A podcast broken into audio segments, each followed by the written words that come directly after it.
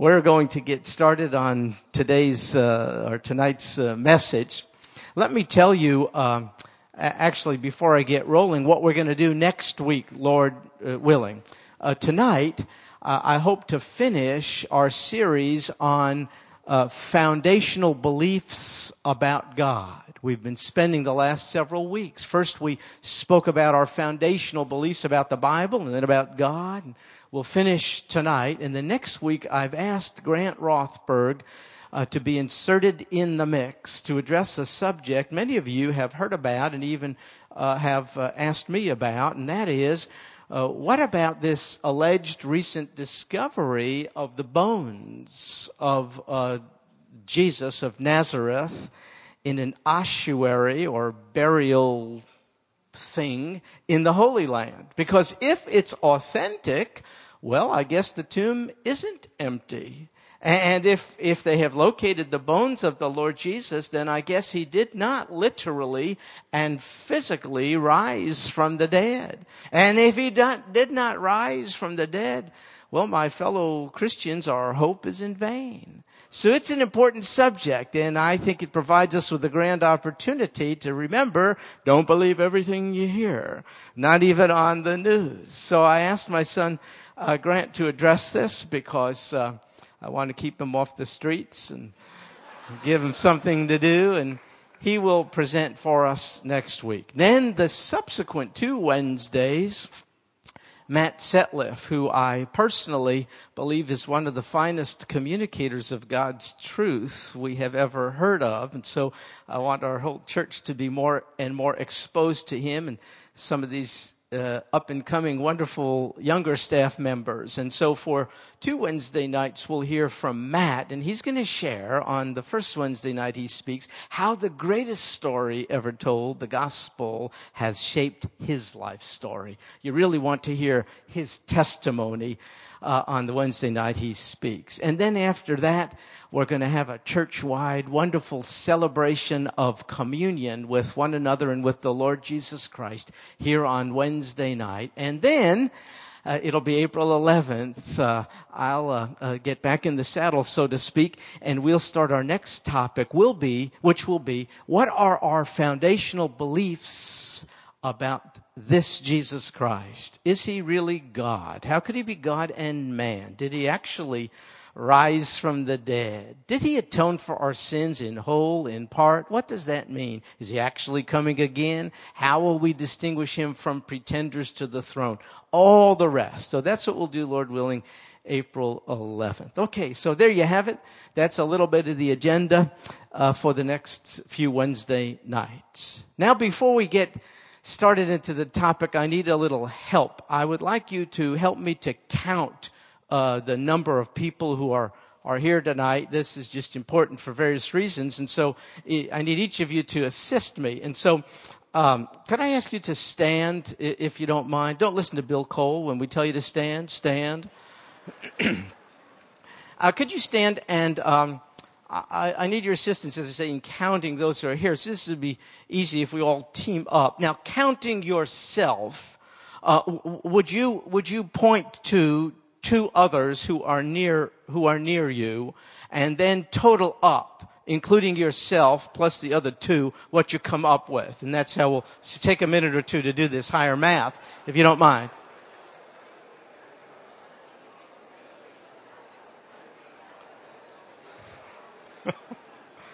Okay, thank you so much. And now uh, this will assist me. Can you just uh, raise your hand holding up the uh, number of fingers uh, that uh, uh, shows me the, the total number of folks, including yourself, that you have that you have counted? So would you all on three hold up? That was a hint. so okay. Good, good. Thank you so much. That helps. We we have it totaled and tally. You can you can be seated now. Thank you. Appreciate that. Now, I guess I guess. And this is most impressive that you all, I think, arrived at the right uh, final answer. Most impressive. Uh, and I think you probably did it, if, if, I could guess, by first counting yourself. And so you, you said, I am one person.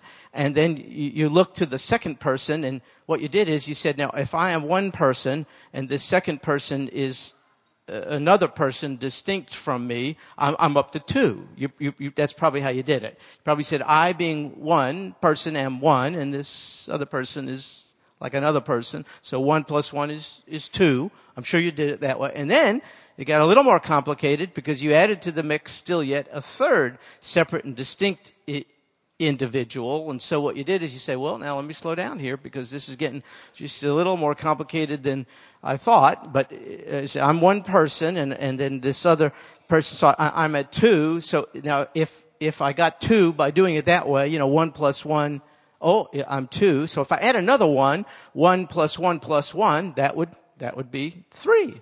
And, and I think that's probably how you did it, and you got it, and you're absolutely right, and you're absolutely correct. Sort of. See, see, see, you're only, you're only correct with regard to people. So one person plus one person plus one person at, at, at any time in any place. Uh, uh, I mean, even, even in Louisiana where I spent some time, it's still, it still totals, it still totals three with regard to people. However, this is not true. That math doesn't work with regard to God. In fact, it's a math of an entirely different kind. You, I mean, you've heard of new math today that our kids are being taught. In, I mean, you talk, this is major new math. You see, with God, think about this. One plus one plus one, surprise, surprise, does not equal three. No, no, no, no. As it concerns God, one plus one plus one equals, you know where I'm going? One. Now, how can you figure that out? Well, well, help me out here. Do some addition for me. If I give you one God who is the Father, how many gods do we have so far? We got one. Okay, now if I add to the mix a second God who is the Son, how many is that? Well, you must be from Texas. No, one plus one is two. And if I add to you still yet another God, the Holy Spirit, how many do we have? Yeah, but that's the way it is. Except when it comes to God. And this is the mystery.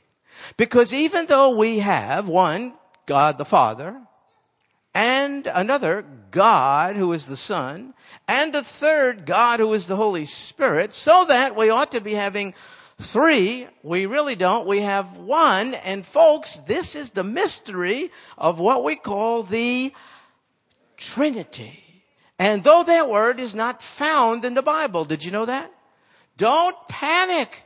The doctrine and the teaching is. This is the mysterious doctrine of the Trinity. But how could it be that God can be one yet three and three are only one God? Well, it's the mystery of the Trinity. And this is what I would like to talk to you about tonight. Remember, we've been talking about the attributes and characteristics of God. And here's our final one. He is a three in one. He is a one, but three. It's a mind stretcher. Now, before we talk about the Trinity, let's make sure we're talking about the right thing. I think when we mention the Trinity, what we mean is that there's only one God. Are you with me thus far? We agree? Only one God, but that He exists as three persons, each of whom is fully God. I believe that is the orthodox, age old, biblical doctrine uh, of the Trinity. There is only one God, but He exists in three persons, and each of these three persons is fully God. Now, by the Trinity, we are not saying that God one day is the Father, and on another day, He's transformed Himself to the Son, and perhaps at another time, He becomes the Holy Spirit. No, we're not saying that. We could probably understand that, but it's not true. What we're really saying is that God eternally exists in three persons. That means all the time he's a three in one. That's what we mean. So we mean that the Father is eternally God. But we also mean that the Son is eternally God. And what's more, we mean that the Holy Spirit is eternally God. Which leads to this conclusion. We must worship three gods. So we are polytheistic, aren't we? We're not. We thought we were monotheistic, but apparently we're not. We worship three gods. Do we? No. Right answer. We do not. I love this passage way back in Deuteronomy. It's the watchwords of the Jewish faith, the most important, significant, and holy words in all of Judaism. And when I was a young Jewish kid growing up, we learned it at an early age. Whenever we gathered together, just as we are tonight for corporate worship, we always stand and recite this particular passage of scripture. In fact, we chant it. It's important. And it sounds like this. Shema Yisrael Adonai Eloheinu Adonai Echad. And you know it. It says, Hear, listen up, O Israel. The Lord our God, the Lord is one. And based upon those words given by God through Moses to the people of Israel, they became distinctively monotheistic, though all the other people groups surrounding ancient Israel worshiped a multiplicity of gods. They were polytheistic. And that monotheistic point of view became a biblical distinctive carried over into the new covenant. And that's what we believe in. We still hold to that passage in Deuteronomy that there is only one God. So we do not worship three gods. We simply believe in the doctrine of the Trinity, which states that though there is only one God in essence, he is three in personality. Now, can you understand that? Neither can I. Let me just answer for you. You can't and neither can I. But why, we shouldn't be so surprised by that. You know, I was thinking the other day, if God is the creator, and we spoke about that early on, He's never been created. He has self-existence, but all of us owe our existence to Him. So He's in a class of by Himself. He's not the creation or the creature. He's the creator. Wouldn't you expect the creator to be just a tad bit more complex than everyone and everything else whom He has created? Wouldn't you expect your maker to be more complex and complicated than you is? Of course you would. And that's why the doctrine of the Trinity, though it be so complex and incomprehensible, ought not shake our faith. Good night. It emanates, it is about the Creator, who by definition is a whole lot more complicated and complex than we simple human beings are. One of the reasons why the Trinity is so complex and incomprehensible is that it's not a function of human reasoning. It's a function of divine revelation, you see. It's way beyond human reasoning. In other words, we didn't come up with it. Nobody here would have come up with that. I know I will come up with an image of God in three persons, yet he be one. One, yet he be three. No one sat around during commercials as you watch TV and said, this is a cool thing I will advance. It's inconceivable. It's incomprehensible. We don't know what it is to be one yet three, three yet one. It defies human logic logic and reason. And because it cannot be apprehended by human logic and reason, reason, a lot of humans reject it. The concept of the Trinity. Because humans in effect are saying, if my human reasoning cannot make sense of it, I will reject it. Now, if a human does that, that human is saying that to me, the ultimate basis for determining ultimate truth is human reasoning. But do you remember back a thousand years ago when we started our study on the Bible? We made the case sola scriptura, the Bible alone, it being our highest authority, not church tradition and not human reason. So one of the, th- the things we believe around here is mind power is not the ultimate source of what's true. Biblical revelation is the ultimate source of what's true. So, we believe the Bible is the ultimate basis for determining what's true about God. And that apart from the Bible, human beings, no matter how keen their reasoning capacities are, can't know too much about God. You can't know about the Trinity apart from the Bible. Anyone apart from the Bible can know some things about God, but you cannot know all things. You can't even know most things about God apart from the Bible. You surely cannot know that God manifests himself as a triune, three in one God. You couldn't come up with that. You have to get that from the Bible.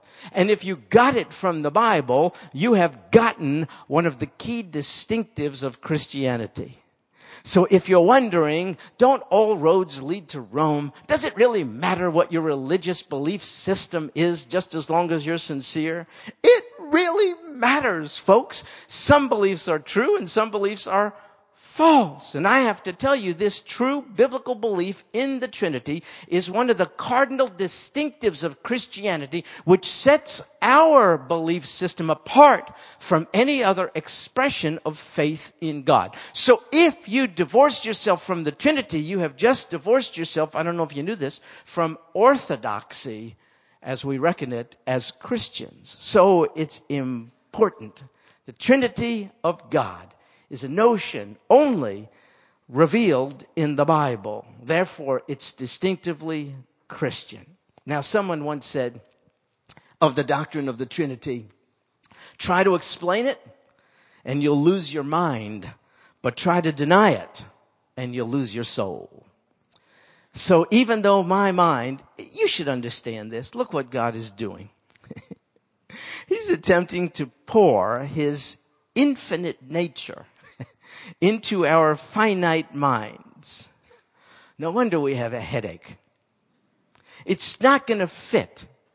He cannot squeeze the immensity of his perfections into our little puny minds. So try to understand the Trinity and you'll lose your mind, but deny it and you'll lose your soul. I don't understand the Trinity, so I go on record as saying so. But since God revealed it in His Word, to be frank with you, I dare not deny it. Neither can you. Don't you see? That's why we started with the Bible before we went anywhere else. All that we believe must about God must emanate from the Bible. So, John Wesley, remember him? John Wesley once said, bring me a worm that can comprehend a man. And then I'll show you a man who can comprehend the triune God. You see? It's just big, bigger than our human reasoning can fathom and make sense of. But again, the real issue is not whether I can understand the Trinity. The real issue is, does the Bible teach it? you see? So if the Bible teaches it, we can believe it even though we don't fully understand it. Now, there have been along the way various illustrations and analogies, you're familiar with them, that have been advanced by well intentioned people to help us sort of understand the Trinity. And I'd like to just take a moment or two to share a few with you. And they are of some value, but actually they all fall short of explaining the grandeur of the Trinity. But have you heard this one? St. Patrick. Have you heard of him? St. Patrick once picked up a shamrock uh, to explain the Trinity. He said, look, it has three distinct and unique petals while being one essential plant. So that's a little helpful, but not that much. How about this one? Three matches. You, you strike three matches and then you hold them uh, as they are now ignited. You hold them closely together. They're all burning. And so they meld into one flame but they have three distinct parts. Another illustration, somewhat advanced, of the Trinity. How about a rope, a cord of three strands, a rope woven together. It's one in essence, uh, but made up of three strands. Uh, a, a, tree, someone says a tree, you know, it has a, it has branches and it has leaves and it has a, a root system, but it's, they're all part of the one essential character of the tree. Or this one, I suppose this is the most popular, water. The, the three forms of H2O. Do you remember, uh, when we were in school, most of us a thousand years ago, what the three forms of water are? Uh, you got ice, that's the solid deal, and then you got liquid, that's the stuff we drink, and then the, the uh, uh, gaseous state, the vapor, water vapor. So it's still H2O. If you, if you looked at the chemical composition, you know, hydrogen, oxygen, whatever those things mean, I forgot. but, but, but, but three different forms. So these are somewhat helpful, but don't, don't attach too much to it because uh, they don't really, they don't, they don't, they don't help us really, really get a, a grasp on the grandeur of the Trinity. What really does is not any human reason. It's simply the biblical record that teaches us about the Trinity. But does it? Does the Bible teach the Trinity? It's disputed by many today. And, and they're wrong. They're just, they're just dead wrong.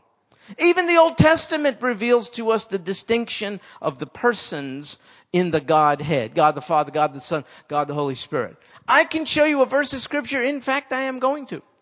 In the Old Testament in which you can see all three persons of the Trinity at work. Would you turn there? Isaiah chapter 48. You say the Trinity in the Old Testament? Of course. Listen, Last week we spoke about the fact that God is immutable, unchangeable. That means as he was in the Old Testament, he is in the New Testament, nevermore shall be. So if he's a Trinity in the New, he's a Trinity in the Old. Take a look, Isaiah 48, 16. I shared this with a rabbi one time and boy, are we no longer friends.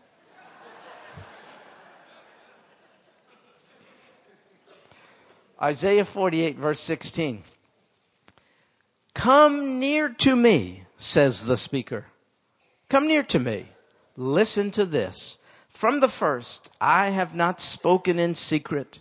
From the time it took place, I was there. And now the Lord God has sent me and his spirit. There you have it. Trinity in one verse of Old Testament scripture. Lord God, God the Father, has sent me, God the Son, and his Spirit. God the Holy Spirit. Isaiah 48, 16.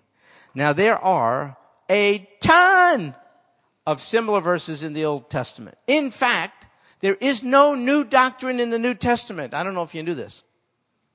What you have in the New Testament is doctrine more clearly presented, more precisely elucidated. But all biblical truth begins in Genesis. And then it unfolds progressively until we get to the book of Revelation and we see all of these things.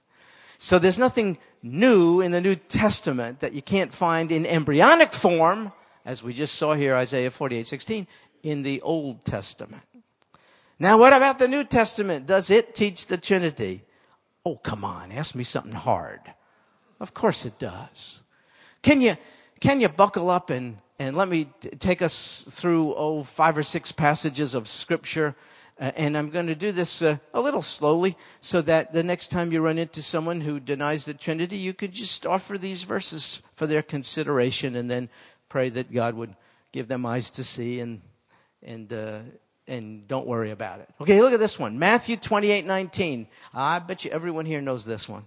Matthew 28, 19. Because every single time we as a church family have the privilege of seeing someone in those waters in the baptistry take a public stand for the Lord Jesus Christ.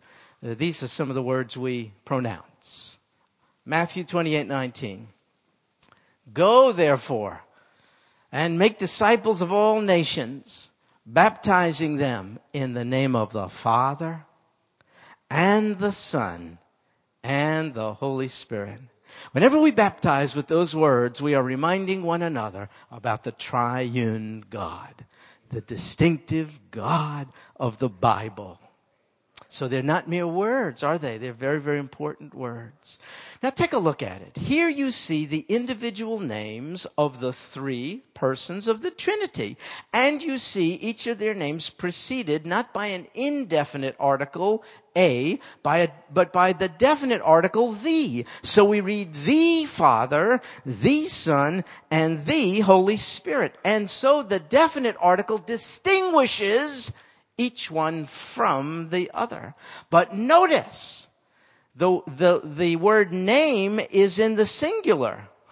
You have three distinct persons, the Father, the Son, the Spirit. And so you would think you would see the word names, baptizing them in the names of. But it doesn't say that, does it? It says in the name. Why? Because we don't worship three gods plural, in which case it would say in the names of.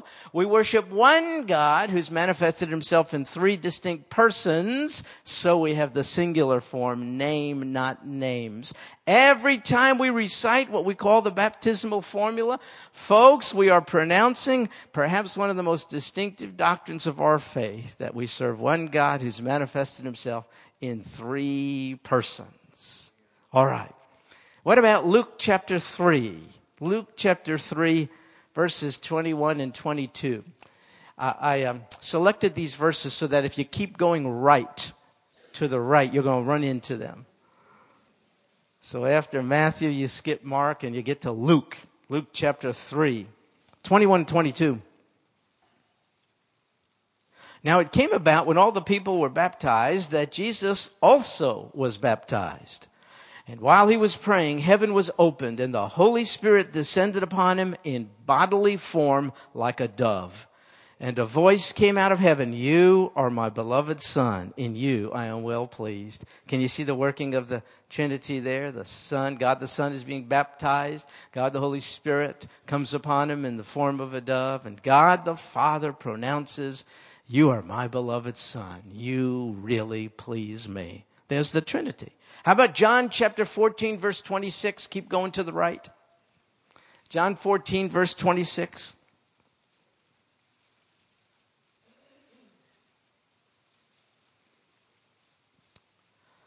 But the Helper, in case you're wondering who the Helper is, uh, the writer tells us, but the Helper, the Holy Spirit, whom the Father will send in my name.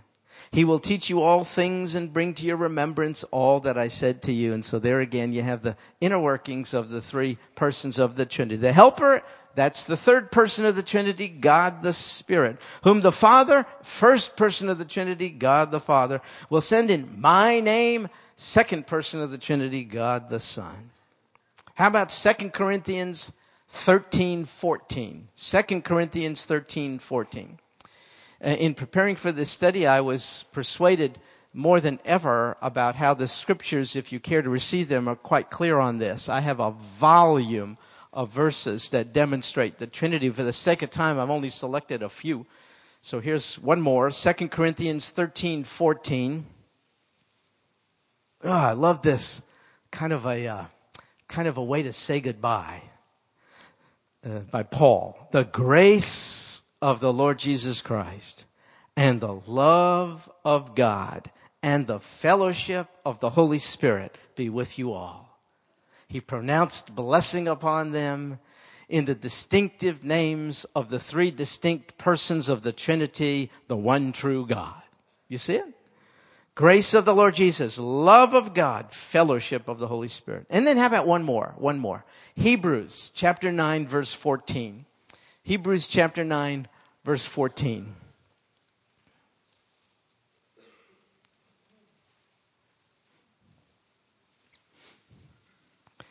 And I will pick up the pace just a little bit. Hebrews 9:14. How much more will the blood of Christ, who through the what kind of spirit?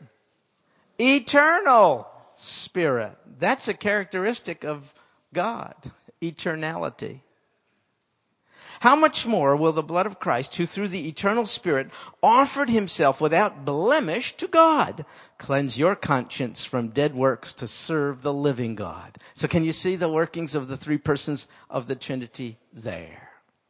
Folks, we can go on and on and on. The New Testament makes it quite clear that the Trinity is a very true and biblical doctrine. However, you might be wondering, I agree to that. I accept that.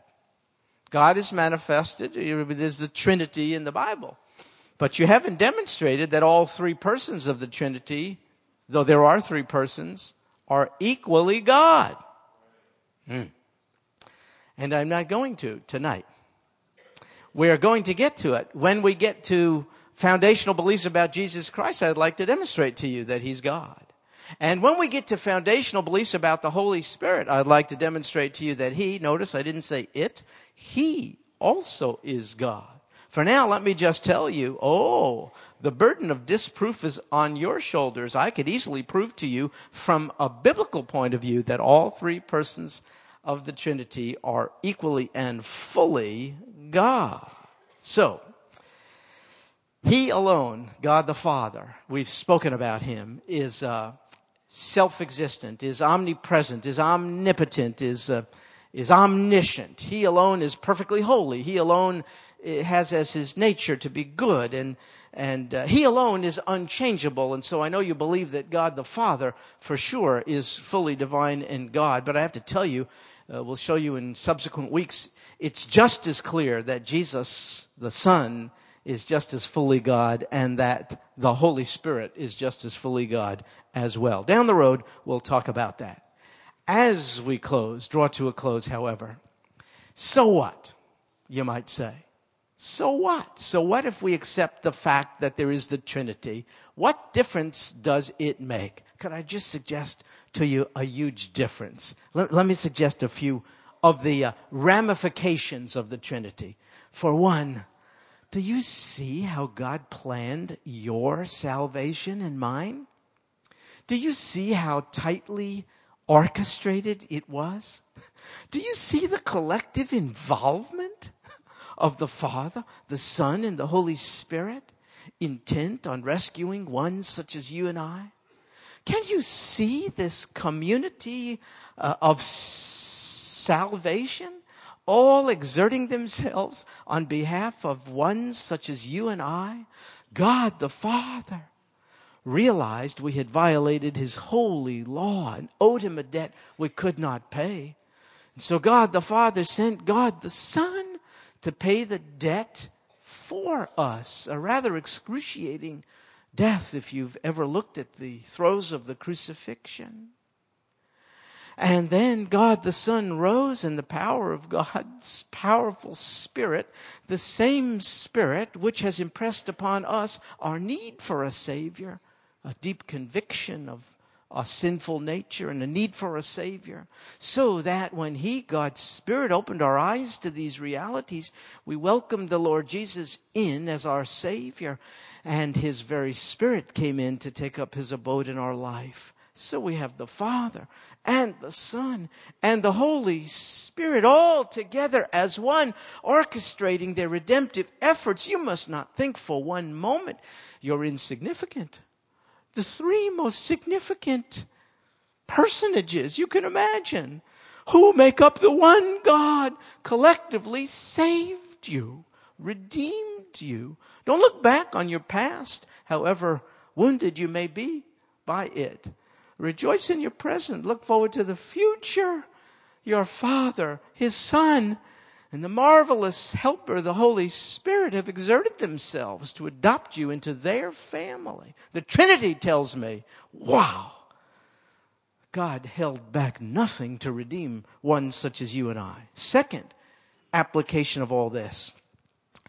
Think about the unity and love which the three persons of the Trinity experienced even before the world was. I believe the unity and love expressed in the members of the Trinity sets the pace for those of us here.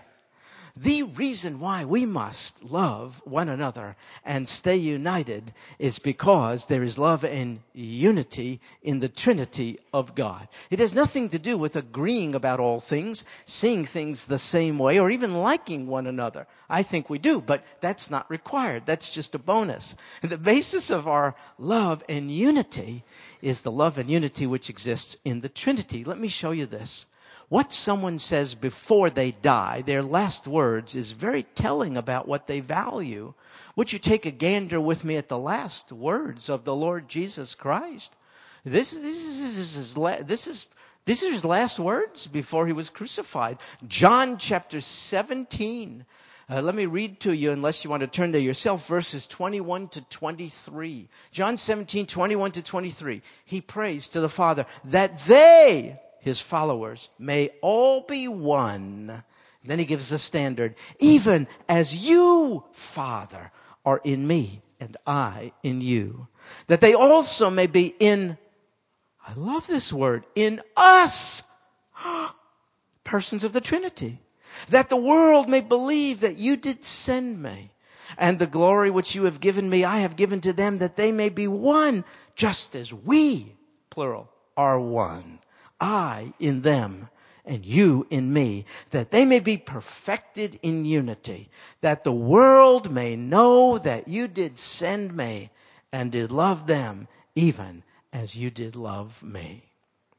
My dear friends, the next time you're tempted to part company with a fellow church member because there's a generation gap or different musical tastes or we dress differently or I don't know, just, we're just different, let's face it.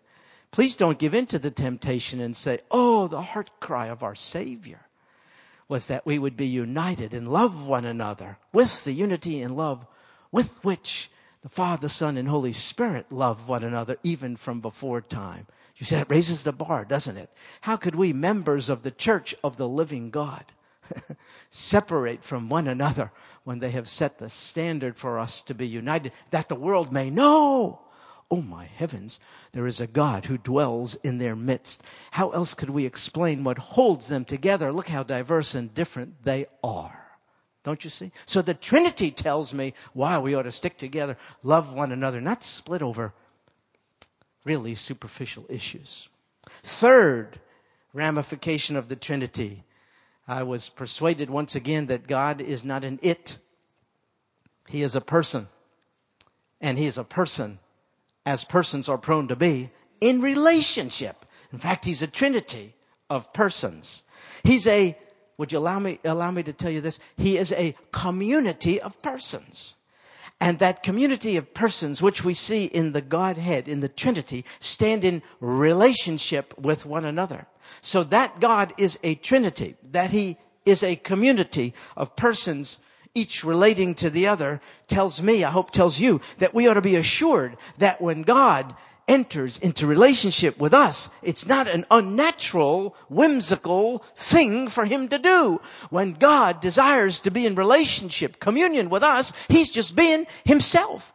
And so when he enters into relationship with us, it's not because of something so attractive about our nature, changeable though it may be. In fact, it has nothing to do with our nature. It's His nature manifesting itself in spilling over from the community of persons in the Trinity into us and saying, I desire to be in relationship with you because that's just the way I am. Folks, I have to tell you this because you must never fear that that kind of relationship established, I hope, by you in faith in the Lord Jesus Christ will ever come to an end on God's account, and it cannot come to an end on your account because you ain't bigger than God. So the Trinity tells me, oh, God is a relationship. God, when I talk to Him and beseech Him to listen and spend time with me, I'm wasting my words. I don't have to beseech a God who by nature is personality and personality relates to other persons. Well, I'm a person. And so God wants to relate to me and He wants to relate to you. Don't ever fear coming before God. Charge into the throne room of grace. Cry out, Daddy, Abba, Father. Don't stand on ceremony. Don't be formal and dignified. No little kid, no grandkid is dignified when they crawl up onto granddad's lap. You have that right and God loves it. He doesn't say, go away from me. I don't like to be touched. He's in touch with the Son, who is in touch with the Spirit. They're in touch with one another. And they want to touch us so that we can share in the love relationship with which they loved one another even from before time. And then one final thing. Do you know there's nothing like the Trinity? There's no concept, there's no doctrine, there's no truth like the Trinity of God. It just reminds me how grand and great He is, greater than anything I know or understand or you. He's beyond human logic, human reasoning. He's really the greatest. God is great and worthy of our praise because He so far exceeds our, our, our rational capacities, our logic. I didn't say he, he, He's illogical. I just say he's, he's beyond logic and reason. And therefore, He deserves our worship and our praise from this day forth and forevermore. And that's why I'm so glad Brother Bill led us in that uh, beautiful a song. Holy, holy, holy. Did you count them? How much is one holy plus one holy plus one holy? It's a trinity of holies. It's not the hymn writer who gave us that. It's Isaiah. Way back when, when he stood in the presence of God and cried out, a trinity of holies. He said, Kadosh, Kadosh, Kadosh, Lord God Almighty, all thy works shall praise thy name in earth and sky and sea. Holy, holy, holy, merciful and mighty, God in three persons, blessed Trinity. I think that song, that hymn, deserves our attention. Would you stand? Let's sing that together as we draw to a close. And I think the guys might have that for us. Oh, great. Let's sing together. Join in. Holy, holy, holy, Lord God Almighty. All thy works shall praise thy name in earth and sky and sea. Holy, holy, holy, merciful and mighty, God in three persons, blessed Trinity. Amen. Blessed Trinity. Brother John.